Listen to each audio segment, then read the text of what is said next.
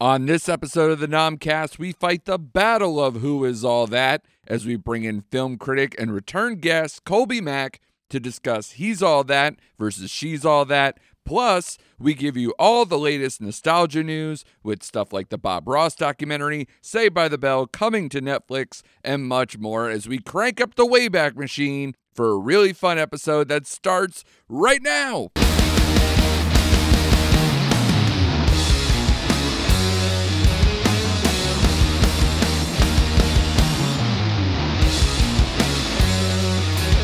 Hello, and welcome to the Nomcast, the Netflix original movie podcast. I am your host, Andrew Morgan. You can follow the show at NomcastPod on Twitter and Instagram, and you can check us out on the web at NomcastPod.com. All right, here to drop it like it's F. Scott, which I can only assume means being a destructive alcoholic, is our chief nostalgia correspondent, Mr. Kolby Mac. How are you, sir? Yo, yo, yo, what up? It's your boy Kolby Mac, and I'm I'm back. yeah, remind me again, how were the 1920s for the black community and the yeah, was that good? It was pretty epic, right? Uh, I mean, it wasn't good at all. now that I'm thinking about it, I'm trying to remember in that scene, like what black folk were there. I, I mean, I guess Alden was like half there. Yeah. Um, yeah. Yeah. I don't know. When I saw her parents pop up, I don't know if it matches who she is in real No. life, but in real life, she's half black. Yeah. So, So, yeah, that that's a, a choice. yes, Drop it it is. like it's F. Scott. Well, obviously, we let that out of the bag that we are here to talk about He's All That, the gender swap remake of She's All That, the 1999 classic rom com. I guess we'll kind of put it that way. It's classic to certain people, but I wanted to kind of say, like I said it up top, you are kind of the chief nostalgia correspondent, partially tongue in cheek, but also because, you know, we kind of went through this in a way where you came on to do Love Guaranteed many a moon ago. It feels like that anyway. and, you know, we were kind of reminiscing about She's All That, and you're kind of like, my girl RLC. That's where it's at, man. And yeah, then, man. and then a few months after that, we did a news and notes episode where it dropped that this movie was coming out uh, and coming to Netflix. And we kind of circled that one on the calendar. And now that day has come. And boy, uh, is the internet divided. I don't think we're divided, but we'll get there. But it's also a huge just nostalgia dump week for Netflix. It's weird. We were kind of talking off air about it. I watched the Bob Ross documentary, which, Oh. you know, I don't know if you've seen it, uh, Kolby, but you know, or, I haven't seen it. The only time that I ever remember watching Bob Ross was like somehow when I was waiting for Barney to come on from PBS. Fair point. Uh, I also uh, they show it in the documentary too. At one point, he was doing like these interstitials for MTV back in the day, where he would just paint happy little trees, and it was just these kind of like moments of zen uh, for for MTV with Bob Ross. So it's like that was the first time I really like kind of knew who Bob Ross was. Um, but yeah, watching the documentary, man, I was like. God, I kind of want to watch his videos and start painting. I was really into it. Like he's so captivating and so nice. And the and the crux of the story, I don't know how much you know. I didn't I didn't No, want to look it up before I watched it, but man, his family and this couple that like kind of co-opted his likeness rights and all these things like basically just tried to erase uh him and his family like off exist like basically just treat him like he never died when he died and he died like uh, of cancer like right after his wife died of cancer it's this Oh, wow. heartbreaking story of how they kind of just take over and you know the family just trying to fight for the legacy of bob ross and it's tough man it's t- it's a tough watch at the end melissa mccarthy and her husband uh they actually produced that one it's it's worth a watch if you're if you're into the thought of it um because it, it's always weird that when they're like hey it's a bob ross documentary but it also has you know greed and betrayal in the title and you're like holy crap did someone die what's going on so That's crazy. i had to turn I think on. I only real I feel like that Bob Ross came back into like pop culture because of Deadpool.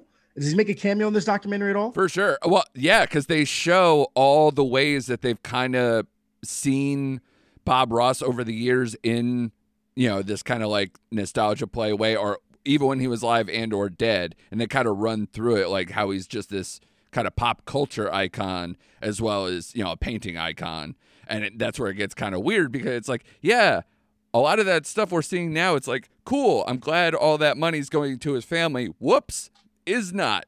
Sorry. And, and it's going to these like horrible people, and it makes me feel real bad that I'm like, so if I bought the Bob Ross Deadpool Funko for my brother, is that like weird? Am I giving the money to the wrong people? What am I doing? Yeah. So it, it's all very, very tough to to to sift through. But it was it was good stuff to watch anyway. It was entertaining, even though it's someone's life crumbling. That's a weird way to put it, but I'm with there. Also, Right. man, like Cobra Kai season five got confirmed ahead of season four. Uh, I'm just starting to kind of watch that. I'm not even close to season four, but you know, I'm not. I haven't even started season one. yeah, So I, I I feel like I'm, I'm so late to the train. I want to wait for like the train to stop, and then And I'll take my time to kind of get to it. Yes. Yeah. I, I I felt that way, and that's why I waited for so long. But I'm like, this seems that it's gonna keep going and going, and I kind of wanted to see a little uh, taste of it because uh, Tanner Buchanan, That's right. here is in right. in Cobra Kai. So I was like, all right, let me check it out. But yeah, I guess you know they get such good numbers on it, and people enjoy So it. why so why did. YouTube let that go again? I I think they just want to be out of the game. I think they just start Wow. going back to basics. I don't know, like Dang. you know, it's again sometimes when it's I don't want to speak for something I haven't read, but like it just feels like you know Silicon Valley, some of these properties where it's like they have no heart to it. They're like, oh, we tried something and we're done. You know, like because it's Google owns YouTube and it's all just this kind of Yeah. we tried. You know, it didn't kind of work and and sell the best off of the property to kind of cut losses. I don't know. I've seen it. Uh, you know, many networks do the same thing. We just went through uh, Manifest. You know, it's like, hey, they canceled it, and now it's the biggest thing Netflix So, has like, had in a long time. It's crazy. I watched like the first like few episodes of Manifest when it came out when I was like super into network TV, Sure. mainly when I was getting cable for free working for a cable company, right? exactly. And I was like, damn, I love this premise. But like when you when you literally switch off of cable, you are no longer built. Your your metronome is no longer built to week over week television. No. Right. It, it once that switches off, it is so hard to build back on. And it's like Manifest now has this second life that it's migrated to Netflix. yeah. And it's funny because like, you know, what to watch next came on Manifest came on right at the bottom at the end of He's All That. I was Yeah. like, damn, I want to get the Manifest. And there it is. They're reading your mind, bro. They are, bro. they're pro they're programming us. That's what they're doing. Exactly. But what's funny is that I actually was like, oh, my wife might like this. We started watching it. I watched the first few episodes. I was like, ah, you can keep watching. She burned through the rest of it. I was like, well, I guess I'm not watching that show anymore. That's fine. I'm just done with Oh, it now. man. That's good. And that's the thing. I mean, you know, with us being married men and stuff like that, when our spouses start watching something and they move ahead, there's no realigning. Like, yo, No. it's done. That's your show now. Nope. That's exactly it. it. happens all the time, man. Especially with this, you know, podcast schedule that I keep up with, man. It's, Mm-hmm. it's tough to to stay in line. But also, I know you got really excited when I told you off air. Saved by the Bell, the whole Ah! is coming to Netflix uh, starting in September, and it's not just you know the main show, man. It is everything, which actually is the thing that I kind of really want to watch because I've watched those original episodes so many times now that like you you kind of are like, hey, what's up with the college years? I haven't seen that in a minute, and so they got everything. They have the pilot, like the Good Morning Miss Bliss first season stuff. They got Hawaiian Yeah. style. They got college years. They got the wedding in Vegas. They got everything you'd want, man. So I, Listen, everything like as long as like, we don't mess with the new class. That's the only thing that we don't mess with. yeah, I don't care. The new class. Yeah, forget that. Yeah. You know, but like, give me what, what was it? So was the summer season like their own dedicated season? Like, did it ha- was it a spin-off show that summer? You know, with um, what's her face from uh, Qu- uh King of Queens? That whole Hawaiian style thing, I thought was just yeah, like a short-lived little thing. Yeah, thought. But I'm glad that it's, it's kind of its own thing. Hawaiian. I think it's a like, movie. Isn't it a movie? I I could have sworn that there was a movie at the end, right? They might like maybe. that epic episode when Zach and I, those videos are so hilarious. Zach Morris is trash. yeah, those I love that series. Flying or great, Die. bro. Oh my god, I binge watch those so much. Zach Morris is trash. Like it is anybody out there who has not seen the Zach Morris is trash stuff. One, it's gonna teach you about life in a way that you never thought. It should do it for almost every show. Give me one on Tim the Tool Man Taylor. On one hand, he's probably a really great dad. On the other hand, he's the worst possible neighbor in the world. Absolutely. But I'm pretty sure what, what was the what was his neighbor's name? Uh, Tim's name? Wilson? Uh, Wilson. I'm pretty sure he's a serial killer. Uh, I, I, yeah, yeah. like the, They play like he's married, but you never see her. You never You see never anyone see else. He's always Nope. right there. It's like, yes, yeah, always there. yeah. It's it's very creepy. Yes. Oh my god. But yeah, I'm I'm excited to like turn on this stuff. I'm sure I could get the wife on board for that too, because she I think she did the whole rewatch and everything else. What's funny about the Zach Morris is trash. There's so many of these movies like a She's All That where you could be like, these people are trash. Oh yeah. and like I so I went back to watch the trailer of of of She's All That, and I'm just like, there's so much magic in that thing. And then on the other hand, I'm like, this is such a problematic trailer. There's no way that that could be cut to today's standards Right. and try to sell a movie. Yeah.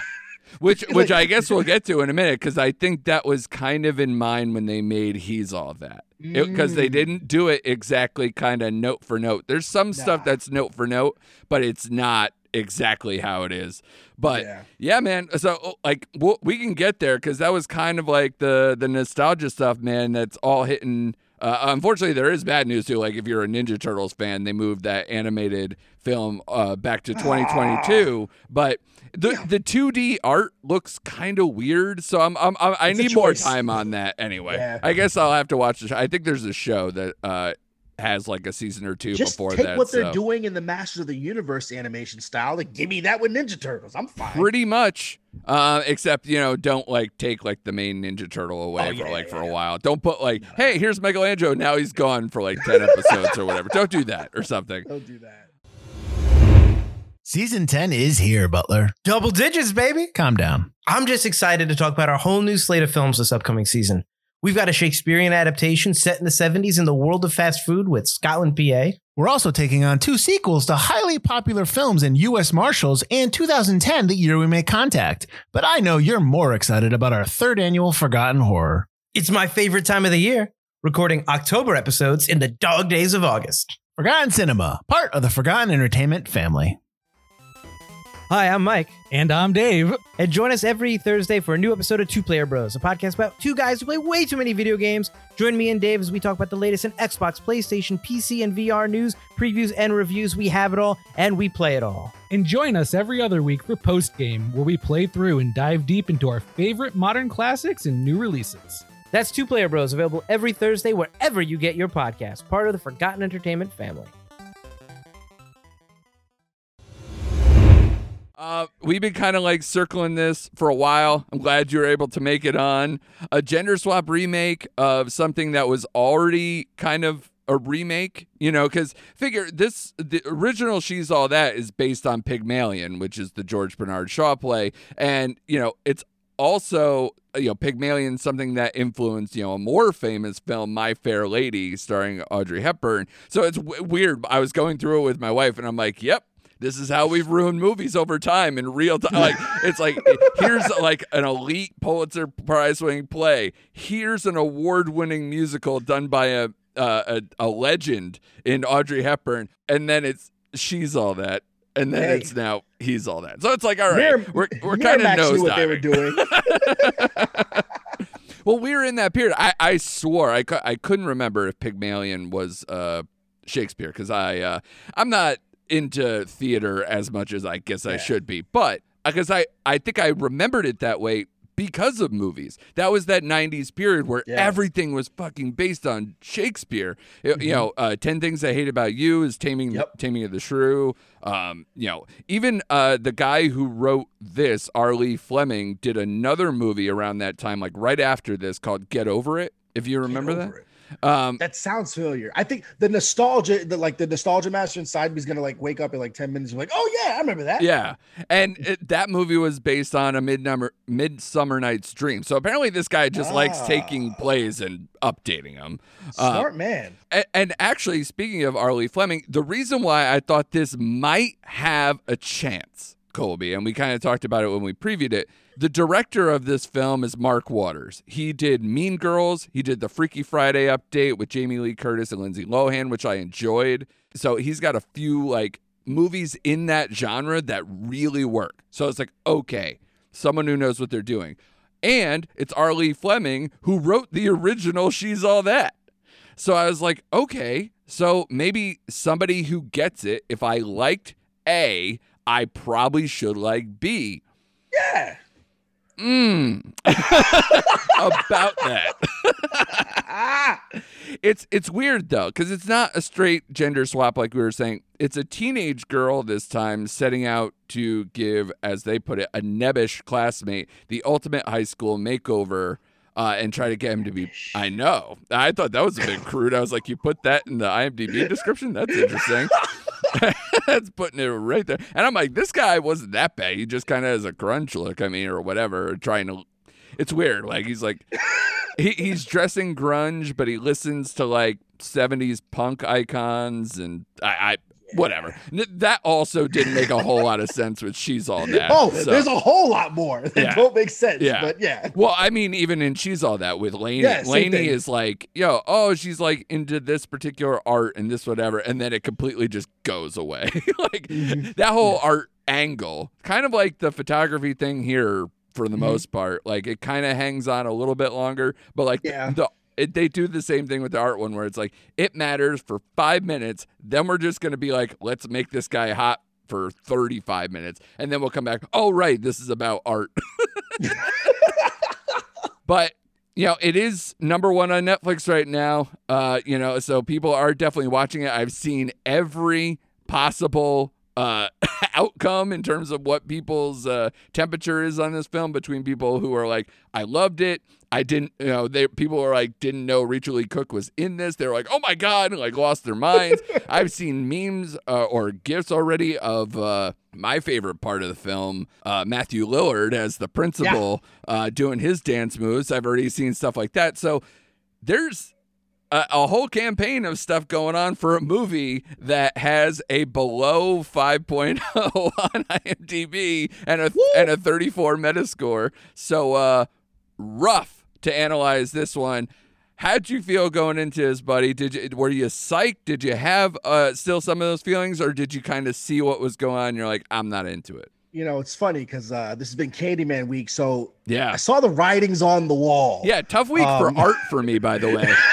Watching Bob Ross, then going to Candyman, then rewatching She's All That. Very weird experiences all across the board for art. Absolutely. And, you know, like I said, we were super duper excited for Love Not Guaranteed. Yeah, And I, I'm still with Rachel Leigh Cook having a, you know, Rachel Leigh renaissance. sure. except she's completely migrating away of everything that made her Rachel Leigh Cook, which I'm fine. That's Sure. a career choice. Um, and I guess my expectation was that this was going to be not just a remake. I really thought, oh, if she's back, this is a you know a, a sequel. You know, Sure. And it's so not a sequel. No. Although they do like those little nods, like when they play the "Kiss Me" remix or whatever. Like, I think I've heard this song before, or whatever. They, But- you know, I guess in my opinion, what was the point of even like trying to capture this? Like you want the magic, right? Like I think that's a beautiful thing about nostalgia is that you could find a way to be able to pave a um to pave pave and craft a story for a younger generation right? that still honors the previous source material that came from it, Sure. right? And can kind of take some some of them characters to do something, you know, cool and, and stuff to kind of feed me, you know, feed us, you and I, Right. right? And then still primarily cater to this is this is a Gen Z film. This is the most Gen Z film of Gen Z films that I've seen so far. Yeah, and I don't know what that makes me because we were kind of talking uh, about how like uh, you know I'm 39, I'm right at the last year like on the line of a millennial, and you know you're you're very similar to me, Mhm. uh, and it's tough to watch this movie because I feel like, especially watching those two movies back to back. He, I did Yeah. that on Saturday night. I watched He's All That and She's All That back to back, and the thing that struck me the most was that the new one seems like a washed and sanitized version that lacks bite, humor, and personality. Something that, you know, for better or for worse, you know, the 90s had in huge amounts and huge Yes. abundance. So it, it, it was tough, especially when you know that this movie is written by the same person. So Yes. it's even weirder. So, and I thought the gender swap thing didn't add any further perspective. Like, at least if you're going to do something updated, give me something that's more self effacing, maybe uh, kind of wink and a nod to what was kind of maybe outdated about the old ones. Instead, I think it kind of sets up a whole new parameter of weird things that probably doesn't hold up almost instantly. Yeah. and I guess that's the one thing that's so unique. The fact that this is written by the same person, right? But like, this is not just a gender swap. Like, this is a generational swap of a story, and you're still using the bones of what made that work, but it's coming from the same person, you know? So it's weird. Like, I would expect, like, there's been growth in me that's changed my perspective on things. So this would have been an opportunity to be able to commentate on what happened. It's so weird. When I say 20 years ago, I think of the 80s. I, I- just I cannot. I know. I, of the I- it's hard not to shake that completely. And yo, it, that's almost 40 something years. It's almost 40 years ago. I You know. it's, it's it's so weird, right? And like I'm only in my mid 30s. Yeah. But like I thought that that could have been an opportunity to kind of talk about the things of like, wow, you know, especially like when that's your work, you could be able to kind of like, you know, go back and, you know, c- critique things in like a really fun and meta way. For sure. And it did not do that, nor did it try to really be this meta commentary on the now either. No. It just kind of is. Yeah, and especially if you're gonna gender swap it, I thought that you could do so much when you're now seeing the female version of it and the female Mhm. perspective of this that it's almost like I wanted this writer to almost do it in tandem with a female voice to kind of really Yes. kind of set things on its ear and to be, like I said, a little more self-aware of what mm-hmm. the old one was and that this is not what you get. And the And the more it tries a little. Like there's there's one little. line of dialogue in the first act after the bet is consummated, and you have our lead character kind of like you know on that first initial meet, right? Right. She says like what she does, and like oh it's really cute, but it goes by so quick and it's never brought up again. Well, so let me ask you, because you're a guy who who liked the original, right? Like she's all that, you know, as part of like you said, the Rachel Leigh Cook time of your life that you know was a a, a fun memory. And Yeah. I, so watching it as a 39 year old versus I saw this clear. I remember it clear as day seeing this movie on a date in a movie theater. You know, having the full on experience of what a movie like this can do, and watching it now, like I said, besides the fact that I actually I like the fact that you know it was way harsher than a movie would be right now. There a- and in a good way. Like in I, rem- I remember uh, noting that in the first 10 minutes two girls go up to Laney and try to convince her to kill herself so her art will live on. Like that she'll be like this legend. And I was like that is humor that is so 90s but I love that. Like as opposed to now like I'm watching this movie what's what's what's the harshest thing that's done in don't this know, movie bro. like Everybody's so nice, even when people are supposed to be like really upset at each other. They're kind of sweet. Yeah. And I think that that's emblematic of just where generation, like the the generation has moved society. Like you clearly have somebody who's mad at somebody else, and that's coming from Kourtney Kardashian, right? yeah And she's like displeased with her, but at the end, I love ya. I'm like, right oh, and we're like you know we would have had like a Jeremy Piven character in the '90s, like oh, I fucking hate you. Right. I hope you die. And there's so many things about commentary of trying to like kind of assess the Instagram, TikTok kind of like social character in mm-hmm. this while also then not changing a bit of who she is. Like, not, okay, maybe a little bit, maybe the Yeah. obsession of it, but like she's still an influencer at the end of the movie. Oh, yeah. She and, and they can't go too hard because they cast Addison Rae as your lead. What are they going to do? Assassinate her character in the movie and just be like, "All right, see you later." Like what Yeah. you can't do that. So They're this movie's kind of caught in between. Yeah. yeah. I mean, it's int- so I knew nothing of Addison Rae. Like Me I- neither. like, the name sounded familiar, and then obviously, okay, she's an influencer, right?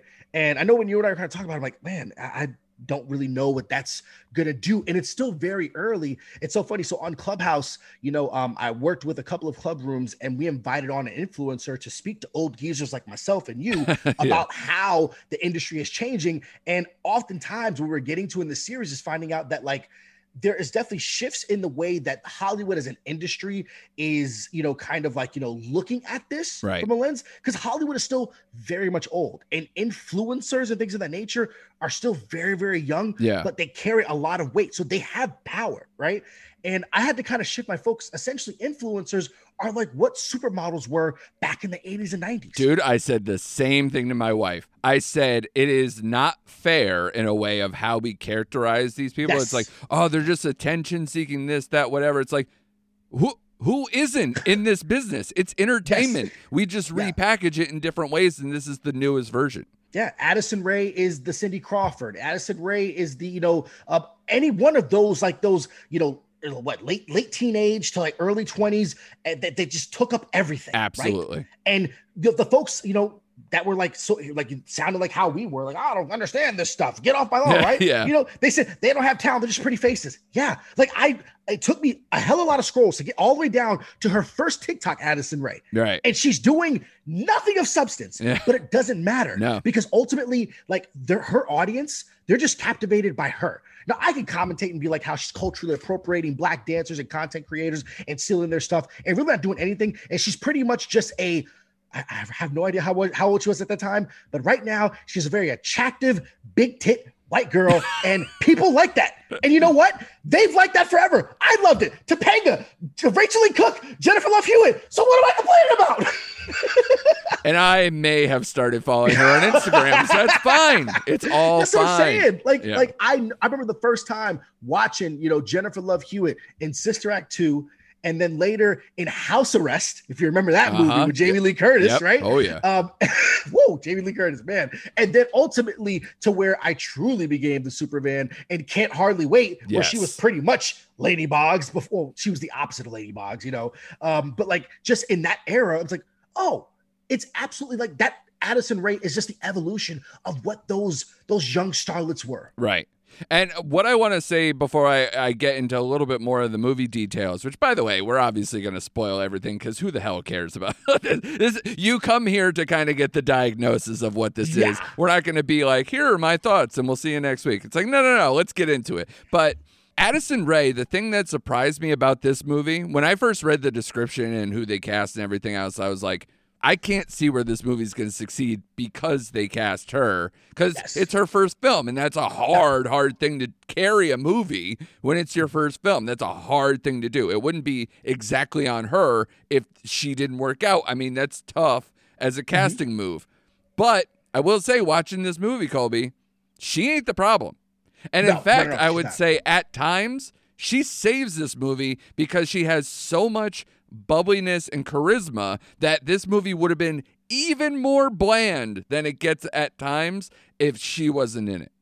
Yo, that was definitely the battle that I was having because she's no Freddie Prinze Jr., right? No. And if we're doing the gender swap, she's that's who she's supposed to be, right? Sure. That character. So she's got charisma in a very unique way, right? Where as an actor myself, when I'm looking at her give dialogue, I'm like, okay, it's not great, but it's definitely not bad. Yeah. But also, she's not offering anything to elevate the screenplay, and the screenplay is what it is. Sure. But there are definitely folks that are around her that are bad, where she's like, oh, she's definitely the bright spot. Yeah. right? Yeah. And yo, she's got like she has this thing, like she has a specific look that's kind of like Brooke Shields, right? Yeah. That's kind of like it- it- there's something about that, right? Well, it kind of you know, reminds me of that kind of TV commercial actress, like a uh, what's her name, Rebecca Gayheart, or things like that, like Mm. those types.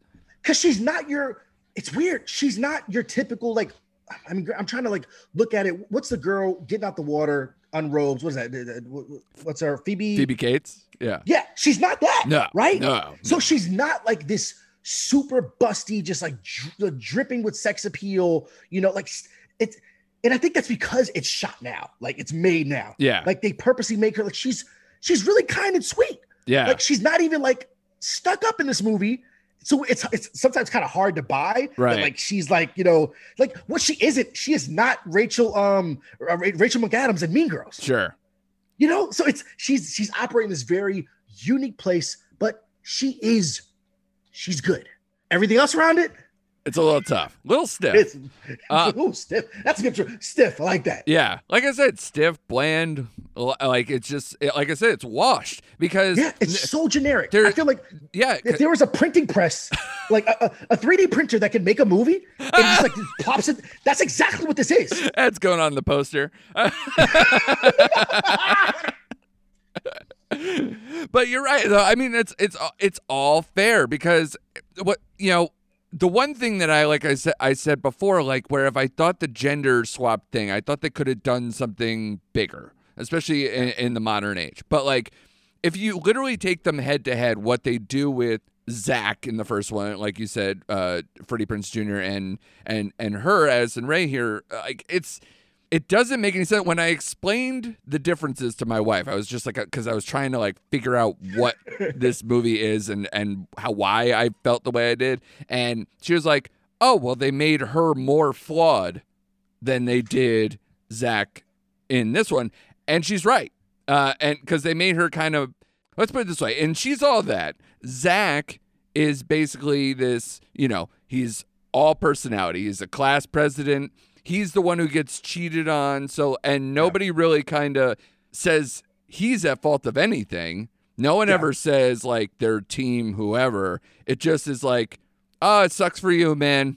That's about as deep as they get, you know? Or like, oh, you're not going to get someone as hot or something. That's about Mhm. the the harshest thing you're going to say because it's a very bro centric idea, right? Where it's like, Mhm. you know, forget her. I'm going to move on. I'm going to find this thing. And that's why the female version of this, it's like, oh, you can't do that. And oh, we're, we're team the other person because who cares about you? It's always who's with the guy. Like there's so much harshness on her and and it makes it, you know, at a much weirder slant than Zach in the first movie.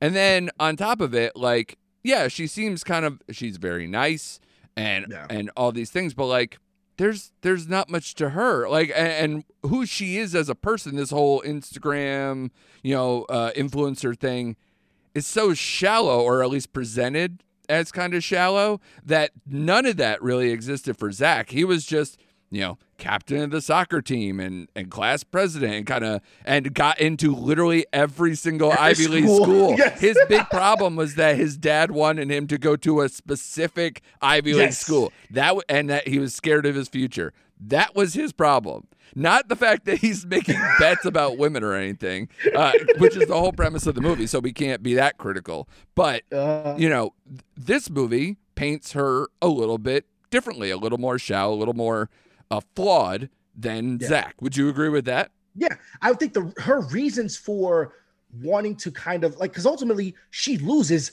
what almost a hundred thousand followers because she you know found her her guy cheated on her right, right. And, and, and it's weird because she looked kind of you know funny doing it.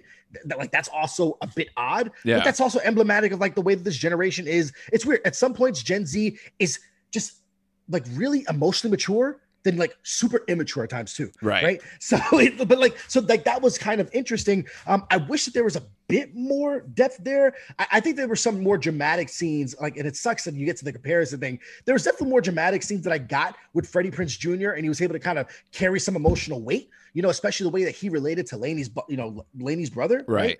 Um that that could have been an opportunity you know for um for addison rae to be able to do in this film and relating to the little sister yeah Cam- yeah cameron cameron's little sister yeah but you know, it, it's yeah, it's there, there definitely there's a lot more that could have been done with the gender swap that was left on the table. yeah You know, um, and this is still like it's. I mean, it's great. They're exactly the same time frame of movie. Yeah. weird, you know. so, um, but I don't know, man. yeah It's And, and the whole thing, I, I thought this presentation because it's it's weird in both regards in a way of like how they present how they go from here's the bet to now make the bet happen. Like Yeah. at least in she's all that he tries to be like I have an art independent study like let me try to like be into something you're into. She Yes. just kind of like shows up places like and this guy who's like at a horse stable by himself who are there no adults in this movie like there's so few that it's like very odd and the first movie was kind of like that too but yeah. but in this movie like no one works at the stables but this guy No one works at the school. There's like No. there's like a senior citizen who's a teacher on her cell phone Yeah. that we see Yeah. in like one beginning of the movie. There's another grandma. I think it's like Cameron's mom, grandma, or whatever. Yeah, we don't see very many adults. I mean, Rachel Leigh Cook is barely in this movie. Yeah. um, but you know, at least she's like at the very beginning. So But in retrospect, I, I when I remembered she's all that in my head before I rewatched it, I thought very vividly, very fondly about Kevin Pollak as like you know Laney's father and that Yeah. kind of connection. Some of those talks that they have and who he represents and all that. Like this one, okay. So it's a grandmother. she's barely conscious. Like, you know, she's kind of just there. And then he talks about the sad story about his family. Bro, What the fuck? Your mom gets into a plane crash. Your dad just drops you at your grandma and goes, to goes to Europe, Sweden. and you're not pissed off. Like wh- what? What? What are we doing here? This guy sends you Swedish doorstops, and like somehow he's like th- he's a very well put together young man. Keep in mind, Addison Rae's character Padgett. What a name, right? Yeah. Padgett. Oh my god. All right. Yeah. Um, she wakes up at 7:15 in the morning to, you know, kind of get all glammed up, you know, for school and stuff like that. Yeah. Presumably, Cameron is at the horse stables even earlier, and I'm trying to remember why he chose horses. This guy's And into all it was just he liked horses. That was literally the horses, only bro. example they made. That he was He mad when his he found out sister- unicorns weren't real. Yeah, he takes his sister to Taylor Swift concerts. He likes horses, karate, Kurosawa. Like, Yeah. it's what a guy. I, don't know. I, I don't get him. I, he doesn't seem to be like anyone I know for sure. Uh, no, not at all. and he's really into photography. At least that kind of like was nice. The whole like his mom gave him the Yeah. camera, so it's like something. True. But man, is that short lived. And it it's probably one of the only impactful things when he like has the fight at the you know At the pool at party. the twenties you know theme party and then has to go get it and storm off. Like that actually works because Yes. there's some heart to it. Everything else Yeah. doesn't really have much of a pulse. Oh. I forgot he's a martial arts expert, but he's a pacifist. which they needed to put in, right? Because he's in Cobra Kai. Let's like have him kick someone's ass by doing real martial arts. So, I love how everybody in this film, and I was like, yo, this guy can apparently sing too. And you know it's an Addison Rae film, so we have to get her singing and dancing in this film. So Right. yeah. all right, I want to talk about two main things that were staples of the first movie that are in the second movie, but boy. Swing and a miss, sort of. Uh, and, and you can argue for both, but two things really stuck out to me. So, this movie is a hinge on a bet, right? And the stakes in both movies are criminally stupid. But at least the first movie, it's cheeky and fun. The second one, I was like, this is so what's a good word? Meaningless, eye rolling, just like uh, like I said, it, it kind of speaks to how it's not self-effacing. So in the first movie, for to refresh everybody's memory, when Zach loses the bet, quote unquote loses because he still gets the girl, so it's like you're right, you lost. This whole big thing where you like take a person's emotional state in your hands. They did over a bet where you have to get naked at graduation. Yeah. Okay. You literally tried to ruin another person's psyche by like making a human being into a test or a bet or whatever you want to call it. And that's what is the big aha here. Okay, fine. That's the first movie. The second one somehow makes it dumber because not only so the stakes end up being that she loses the bet by getting the tattoo or the word loser on her body to forever be a loser. Now, You know what's crazy? We don't know that till the end of the movie. Because I had to go back because I thought, wait a minute, whoa, what are the stakes of this bet? yeah, Because our, our Alden, what a name, bro. the names in here are just criminally weird. they're so dumb. Yeah. Alden says that we need to make sure that you're forever a loser. And we don't ever know how that is till the end of the movie where you're getting a tattoo. She says, I don't wedge on a bet. And then I had to go back even further. Yes, folks, I watched the movie twice for you guys. and literally, they say, Oh, the bet, you know, the bet that we always wanted to make. I know. This is what I'm What? saying. You had this unspoken bet that you've talked about forever, and it's about a tattoo of loser on your body, like this is an episode of Jackass. Like, what are you talking about? That's fourth grade shit. I'm like, sure, you probably have been talking about it since you were 10 because it's dumb. It's a 10 year old concept of a of a stakes. And then Yeah. here's the thing though it's painfully ironic because she's on a European vacation or whatever that she can afford with her new hot boyfriend that she won back, you know, had this triumphant thing, and they're both getting tattoos. Like, it is the least loserish thing that you can make it out of everything. And Yeah. here's the thing, Kolby, because here's the actual thing, and it kind of works the same way in the first movie. The stakes are really just how conniving your fucking friends are, man. Like, Yeah. so Alden is kind of the Paul Walker, but she is way more devious somehow. Yeah. Because she's like, no, no, no. I planned everything. I planned you catching your boyfriend and getting it on video. I planned, so I planned your whole him breakup. coming to yeah, him coming to the uh, the other best friend's you know birthday party. Yep. Him coming to my party Yep. and all this stuff. Like she is much worse. Like it's crazy. Paul She's Walker the Joker, diff- dude. She's Yeah. like next level. she, she really, really is. I mean, Paul Walker, his character was like the definitive douchebag, which is great for the 90s and stuff like that. But he's kind of lovable too. You never love this girl. Dude, he's like, super supportive for like most of the movie and then just takes advantage of how the fallout was. yeah, because like you know, he kind of saw like it was really easy, and like he like he he got this babe. Like here, here, here goes, you know, Steve Skyler, stuff like that, get all this stuff where like he ends up getting, you know, not well, he had he already dated like the most popular girl, ends up getting another girl who then becomes popular. So that like it was like this organic jealousy Yeah. that was bore out. Yeah. her and like all of Alden's motives just seem so like trite and just really weird. It's like, you know, well, things change. Oh, all right. Like, Yeah. It makes no sense. There's no rhyme or reason. It, it almost is like, were you ever friends? yeah. And then her other friends don't do much either. Nah. Which, by the way, quick aside, because I I purposely brought up the the 1920s party and and the fact that it you know is really insensitive. Uh, if you think about it, for a movie that should be again, it's a newer movie. It should be more inclusive. 1920s, no good, bro. If you're trying to include mi- minority people of any race, let alone And uh, this blacks, is a pretty diverse cast too.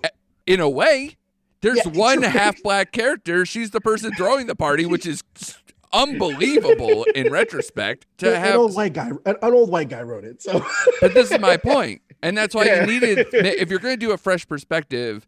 I, like in a way, I was like, okay, it makes sense maybe if they did what you said, where we're gonna Mm-hmm. have a Rachel Leigh Cook sequel, where maybe her daughter's going through some problems, but it's fed Yes. through the prism of, you know, maybe like, oh, we heard back in the day you lost, like you were a bet, you know, like or how you and Dad met is a bet, and you brought back like Freddie Prinze Mm-hmm. Jr. and everything else or whatever. Which, by the way, no, nothing, no, Nothing. no anybody else except for Matthew Lillard, but. Um, wh- the not reason- even Usher cameo. Like, I know. I, don't understand. Well, so we're we're talking about a lot of people here. When I watched the last movie, I was like, oh, it actually is representative of, of L.A. in a way because That's, yeah, who do we got? Classics: Dule Hill, my man, yeah. Usher, Gabrielle Union, Little, Kim. Yeah, like there are more black people in five minutes in She's All That than there is the entirety of He's All That. And they throw a goddamn party that is excluding the thought of black people in, the or the time period where it was even harder. Like my my buddy Sean Murray, shout out to my buddy Sean Murray who uh, is doing a joke right now about how black people can't time travel, and it's totally true. Because you can't, like, if you went back, you know, a few weeks, it'd be like, well, it was probably better today. Like, you can't even do that. Like, it's rough out there, man. But to literally go back a century, fuck off. yeah, man. I mean, it, it's it, it's it's wild. The the bet is just. Uh, and, you, and you know what? I didn't even get the same thing, and they tried to because I think it's such a classic line delivery from Laney inside the OG film when she finds out that she is a bet. Yeah. it's like a bet. Am I a bet? Am I a fucking bet? Yeah. And they It was did it so beat good. for beat in this one. Yeah. yeah. And it it but it lacked punch. It did know? because And- you know you don't feel as much as like the rug is pulled out. Yeah. And and I will say this: maybe it's hard for a guy to get mad at a hot girl that he's a bet. Like, all right. I mean, I got the second base. Bet me again.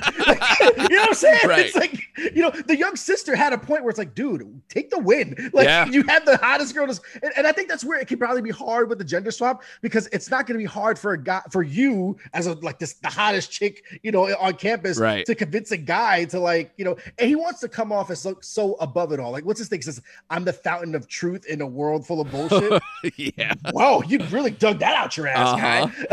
guy. Yeah. Dude, like I guess when Daddy left, it scarred him a lot. So For sure. But that's that's another point when I when I watch She's All That too. They start the movie with Laney. Yeah, So like this movie is all about starting with who you know Addison Rae's character is and, and Padgett and all her the the TikTok and the The Instagram stuff like all that stuff in the world. all that stuff was way more important than setting up who they were gonna rip to shreds, you know. And and I think that's what she's all that did right. One thing though, I, I before we get like way in the weeds or whatever, because and oh, even though this thought is terribly in the weeds, dude, the first movie, I remember it being weird, but it doesn't play as weird in the second movie. What the fuck with the dance offs, dude? Like so Oh, so the first movie, that was like an Whoa. iconic thing, but it also Yes. made no sense then. Like where it just kind of happens out of nowhere. But at Uh-huh. least it's Fatboy Slim. And at least Yes. like it's actually kind of well done. But it also Mm-hmm. is painted like, hey everybody, we taught you this dance. Like they prepared it That's in some thing. way. You and it had was, a character and you had Usher. was driving it. Yes. Yeah. So you had you had uh, like the, the biggest, you know, you know, pop star in the world at that time, kind of like choreographing this entire thing. And because he sprinkled throughout the film as kind of like the narrator of this story. yeah, his character makes no sense. I'm like, place. dude, do you even go here? no, he doesn't. But then again, it's like at the same time, we try to. What I did not know that that was Matthew Lillard till like halfway through the movie when Oh, he kind yeah. of makes a little aside, like, oh, that's Matthew Lillard as I guess the principal. No, he's never introduced as such, but whatever. yeah, right? well, until he, Um, yeah, he does intros, but yeah. yeah, it's weird. So like when Addison gets up to the dance, right? And, and it sucks. I keep calling her Addison, but there's not very much difference between who Addison Rae And is and who Padgett, is. yeah. They're pretty much the same person, For right? sure. So when she gets to the dance and her friend's like, "We need you for the dance," I was like, I almost forgot that there was a dance because yeah, she she does dance. Right. Like we have Cameron say that, "Oh, aren't you on the dance team?" I'm like, "Oh, there's a dance team." Right. Wait, Yeah. what? Yeah. Um, I- I guess there's going to be a battle. One, it is shot awfully, right? When you go back, when you go back and watch the original one, It's like a music video. yeah, because it's like it's like, hey, dance club, come to the dance floor. Yeah. It's like so. It, it- he really tried to justify why there was this thing. Yeah. and also it was the late '90s. We just had dance offs all the time. Yeah. So th- that made much more sense. I had one last week. Yeah. I mean, there we go. Brought You the old crew back, man. Let's do And- it. Like I said, Fatboy Slim versus I have no idea what song Nope. they were dancing to. Not even a, and a little bit. Why does Cameron's best friend start dancing? No idea. No idea. And none of it makes sense. It, it has a lot of people that you never even knew, at least with because there were so many little characters and she's all Yeah. that. You can kind of like pick a few of them out and be like, oh, Mm-hmm. okay, this is kind of, it makes sense. There's a dynamic, there's something that adds here.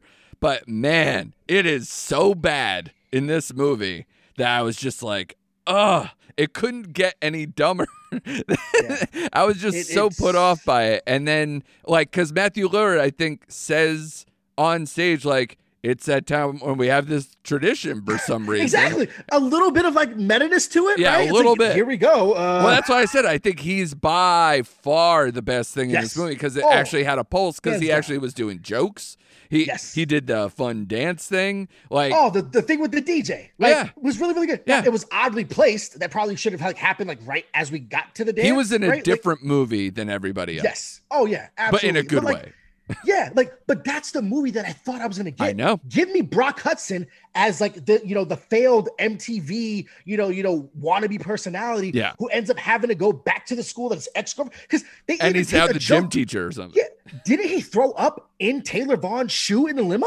Something like that. I forget. So I thought I thought he I thought they took the joke from that. So it was like this kind of weird place where it was operating. But like, yeah, he's definitely the best part of the movie, and that's more of the movie that I wanted. Actually, everything that happens with him, and then when Kiss Me starts playing, I mean, granted, the It's line a was terrible done- remix, by the way. Yeah.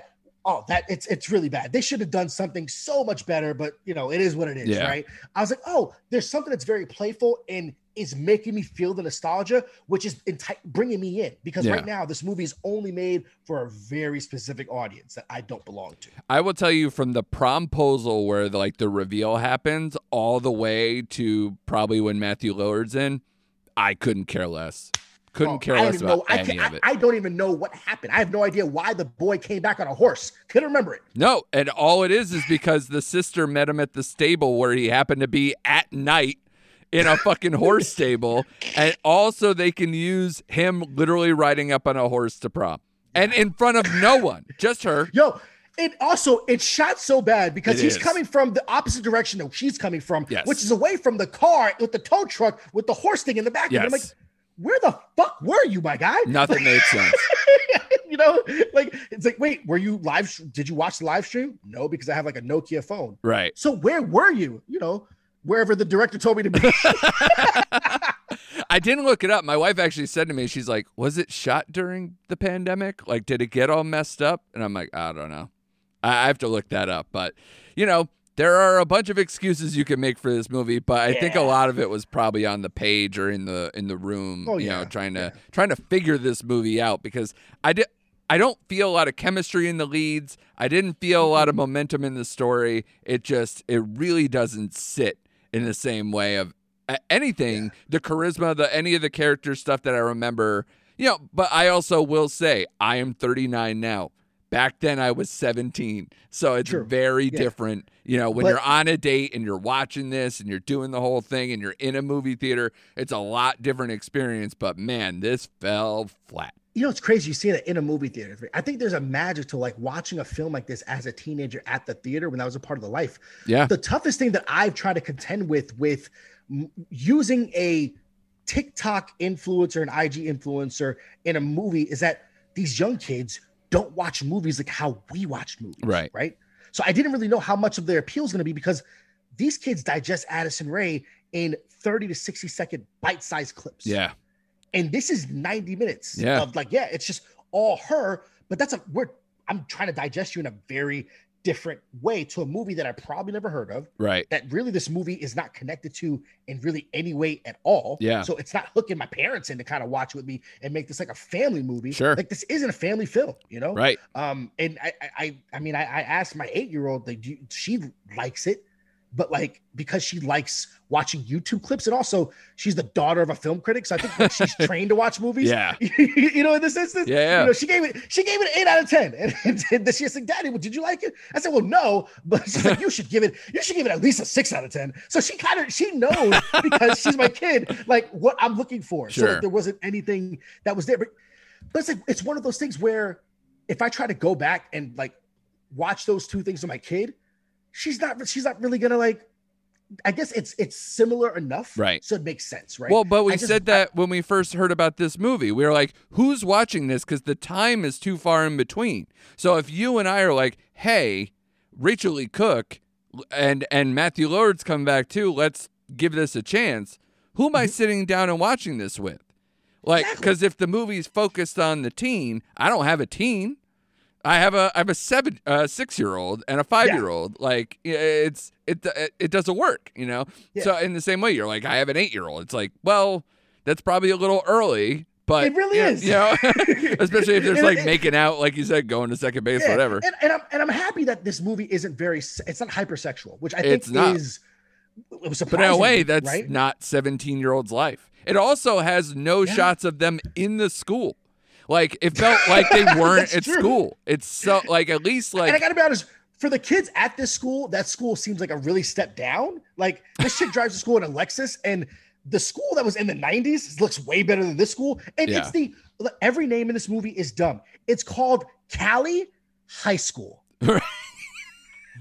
yeah, You couldn't dig up some dead president or like, you know, or anybody to be able to do like come on, bro. Like name it like, you know, like all the all the high school names in the 90s are great. Eastlake High, Right. Sweet Valley High. Like it- Yeah. it's great. This is called Cali High School. yeah.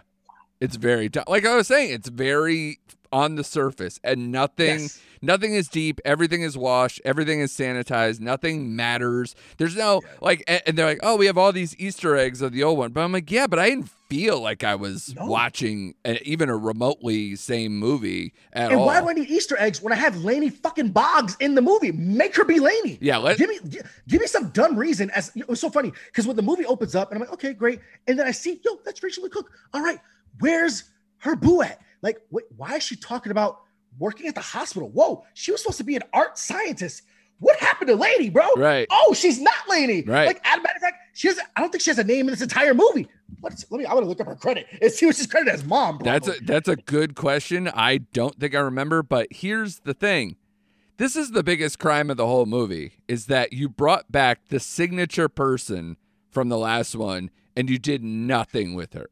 Like the one little tongue-in-cheek thing she does at the prom where it's like I think I've heard this song when Kiss Me comes on and she d- she doesn't have a life. She's not a person. Like she's barely a parent. Like she has like one scene where she has to do some parenting, one maybe two, and it's And pro- not. like probably bad parenting where you have like, well, I guess she's 18, whatever. But I mean, you have essentially a minor paying her bills. Like, Yeah, but like that's think about that, Kolby. She's listed as poor in this movie, the same way they characterize Laney, right? yeah, Laney in the first one, her dad owns his own business. They have a house with a pool in the back. She's like she wants for nothing. That is Yeah. not poverty, man. That is not, Not nothing. But in this movie, they really make it a point to say that she's poor. Her mom's a nurse who works a shitload of hours. She should be able to afford anything. I have multiple nurse people in my life who make six figures and live very comfortably. It's like yeah, uh, that's especially how you know she's in her probably 40s in this movie. Probably. yeah, uh huh, Yeah, she's got a career. That she makes plenty of money. yes, Also, did they mention where her dad is? Are they not divorced? at That's right. That's it. yeah. He's in Florida. That's right. Oh, right. That's right. Yeah. So what about? So I mean, So she's getting about alimony? Yeah, Yeah. alimony or, or like child support checks or something like that. And plus, not to mention, her daughter has a million followers on whatever a gram that you know they, they won't Yeah, say. yeah, They'll- sure. Okay, they will say every other name in this movie: KFC, pizza. This movie is loaded with product About money, homie. Oh my gosh, bro! It- the- my guy comes in with the Doritos bag, front and center, and will not let it go. Yeah. like he's got to keep that thing face up with the most perfectly orange and triangular Dorito chip ever. Yeah. right. Uh, like, hey, let me grab some KFC before we go, like back home. Right. Like, she's, the chick is eating the bucket of KFC in the back of the car. I mean, it is it is bold with all the marketing in this film, but like it's just it's so weird that like he doesn't the dad doesn't get brought up right Yeah. and also um with her million instagram followers or whatever they're supposed to be she's making thousands of dollars a week Yeah, that's insane. and she's got to be I mean, it could be real, obviously. bit. Yeah. That- no i mean but, hey i've seen I've, i know what some of those checks look like. Yeah. and the one thing about these generation z kids is that like if they don't have to go to college they won't. You want to know why? Because they're incorporated before they're 16 years old. Yeah. you know what i'm saying? Like my guy who's opening up you know gifts on youtube making 27 million dollars a year you think he's going to college? Nah he's not bro. No. he's gonna own the college. Yeah. And if any, yeah, any of that money is just going to get reinvested where he doesn't have to work a day in his life at at worst, you know? But you know, she was so scared because you know they were calling her what bubble face. yeah. Okay. Uh, oh my God, I lost hundred thousand followers. Uh, my life is over. So I guess that is something that's like a you know a big thing for kids nowadays. right? Yeah. Like losing followers, but that wasn't played up enough where I could feel any weight, and that's what's propelling her to really see this bet through. Because ultimately, you just you recognize that your friend's a dirtbag. So like, Yeah. uh, I, you know, I, And so is your boyfriend. Why do you care about any of that? Yes. Move on. Like, uh, yeah, I lost the bet. Fine. Okay, no problem. I will get that tattoo tomorrow, son. Like if you Yeah. if you catch feelings, stop. Stop already. So, I don't know, man. Uh, like I said, there there's a lot to kind of you know, shrug at. There's a lot to be like, what the fuck about? There's a lot to but like I really wanted to like it, and I I did. I, And- I like how Netflix. It's such a unique studio and the fact that like, you know, we had they have their blockbusters, they have their like you know their their their awards darlings, things like that, and then it operates in this space to kind of reach very different audiences. But I, it's weird the way that they choose because. This is a Netflix, like this wasn't like an outside production company that then shot and Netflix acquired it. Like, no, this is Netflix saying, Hey, we want to make this movie and it looks differently from the other movies that like this. Like, you know, this does not look as well shot as to all the boys I love before. Right. And there's something that I find very jarring about that. Like, it's night and day to the cinematography in the third, you know, to all the boys movie Right. to this. And I don't know why. When this, I would assume, which should be as big because you have a star like Addison Rae in it. Yeah, or even uh, I don't know if Rachel Leigh Cook's a producer on this. I thought she was. I thought she was like an executive producer too, where it might, you know, because I thought she had like a, a possible deal with Netflix too, um, which I'd have to look up. I should have done that. That's on me. But I would say, you know, I think it's just the stakes here. You know, we've been talking about stakes this whole time. You know, to all the boys, the first one, you know, it was kind of a miracle the fact that it worked. But the getting these sequels, they progressively got you know nicer to look at and and Yeah. kind of like really cinematic if you think about Yes. it. Um, and that's because A, they changed directors to a guy who True. does more elevated horror stuff and all these other things. You know, so it's a very different fit, you know, Michael Fimognari. But like, you know, same like Kissing Booth kind of looked the same all the way throughout. This was closer to that. Um, It was. Except, you know, again, those got bigger budgets because they were a massive success after the first one. So, you know, if this one was a massive success and had even a little bit better scores, you might see sequels.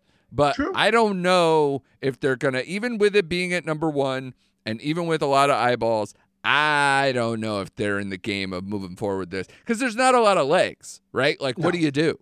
You know, do I, have, I have no idea. Like I don't even know how you would spawn off a sequel, and there's no character that stands out. Like I mean, I will say it was kind of cute seeing that you know the, the love play out between you know the two best friends, right? right? Um, but they're not worthy enough or likable enough to kind of get their own. thing. No, I mean no. we already have those type of characters already in like another Netflix show. So I Yeah. don't know. yeah, and you're not going to do something with the sister like they are with To All the Boys. I think they're taking Yep. Kitty and making her into a show, you know, Yep. something like that. So this doesn't have enough. There's not enough here, man. Uh, in a way, I, I did kind of almost want to start with an apology when we did, but in a way, you started all this. So I'm going to put this Yeah. squarely on you, sir, uh, that we're going through this. But hey, it's August, bud. It is, man. We're going into I'm, a holiday sucker weekend. for nostalgia, obviously. So, like, I mean, it, it's going to take very little for them to be able to reel me in next time with something else. I, I don't Yeah. know what that something else would be, but you know, they'll tap into it. They're probably listening to this podcast right now, thinking, "Hmm, what can we do this time around They're to appeal to Andrew and Kolby?" They're doing a uh, Hispanic remake of Wizard of Oz called Rainbow. Is that doing What anything the- for you? wow, yeah. It better not be with Lin Manuel Miranda. No, no, no. Okay. we've, I think we've had a little bit of a enough uh, with this We are. Lin Manuel Miranda out, guys. Yeah. Vivo was fine. Moving on. it on. was great, Yeah. but I mean, who watched it? I did. I did. Yeah. and you have an eight year old. You know damn well you did. Yes. what else are we doing, right? That's true. But good to see you, man. Glad to, Yes. to have you back on. Uh, we talked off air. Like, I will have you in something to kind of take this taste out of both our mouths, but specifically you uh, coming up soon, man, because, you know, we got a bunch of stuff we've been previewing lately, a lot of Oscar stuff. Uh, the Starling and the Guilty just kind of had trailers, so we're starting that kind of award season stuff coming down the pike. You know, we'll probably get trailers soon for for Bruised or or longer trailers for Where the, the, hell harder they Red fall. Notice, bro? Where's Red Notice? I know. We're we're gonna see it, man. I think they're waiting for you know uh, the right time when there's kind of a lull in the schedule, which you know we're coming up on it, man. So Yeah. I expect to probably at least a teaser for that in a few weeks. Because if we're already getting a trailer for Power of the Dog, and that's December first, we're gonna Mhm. start seeing it now. We got Oh, you know what I'm thinking? Hold on. Thursday, September 9th, Cowboys versus Bucks. Yeah. Red Notice trailer. I- that makes too much sense. your lips to God's ears, man, so I can have something to talk about of substance here. Actually, that would make even more sense because the Yeah. next day Kate comes out, so it's like this whole action Ah, weekend for. Netflix. They'll they'll go crazy with it. They'll probably even have like a whole like The Rock introduces Mm-hmm. Kate or something, you know, whatever. Like over the weekend, you could totally see it, you know, because you go, bro. But good to see you, man. We will have you Thank on you. something, you know, hopefully a little more prominent, a little more fun, a little better quality uh, going forward. But um, maybe now that we're taking a break from Lin Manuel Miranda, maybe uh, RLC, maybe not jump the next time we see her pop up in a thing. Well, I think we're, we're gonna we're gonna stay just uh, right where we are. We're gonna we're, we're gonna sit down for that one. yeah, we'll take a breath. Because uh, this movie was not all that. Yes, I said it. It had to be said at some point. Be silent, be still, be great, man. I love you, buddy. Take it easy. All right, that is our show for this week. Thank you so much to Kolby Mac for being our guest on this show. You could check out Kolby on all the socials at Kolby Told Me. Uh, you can also check out past episodes of his podcast, Kolby Told Me, and you can check out his guest appearances on podcasts like Minorities Report Film. Um, that I know I just listened to him uh, do Candyman on that podcast. If you just checked out that movie that came out over the weekend, I know I did, and I enjoyed that conversation he had. So be sure to follow Kolby. He is great. And last but not least, shout out to O'K and the Night Crew. Uh, I love the new song that we have up front.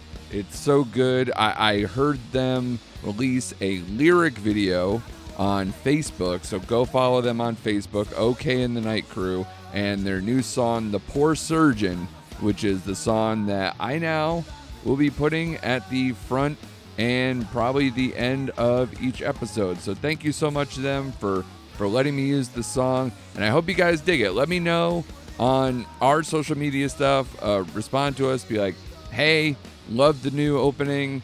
Uh, you know, it, it took so much for me to not have a, uh, the same opening I've done literally since the beginning of this podcast. This is episode like 131 or something. So change is hard, uh, but I, I really dug kind of the energy of it. So let me know what you think and uh, come back next week and we'll have more Netflix original movie news for you. See you then.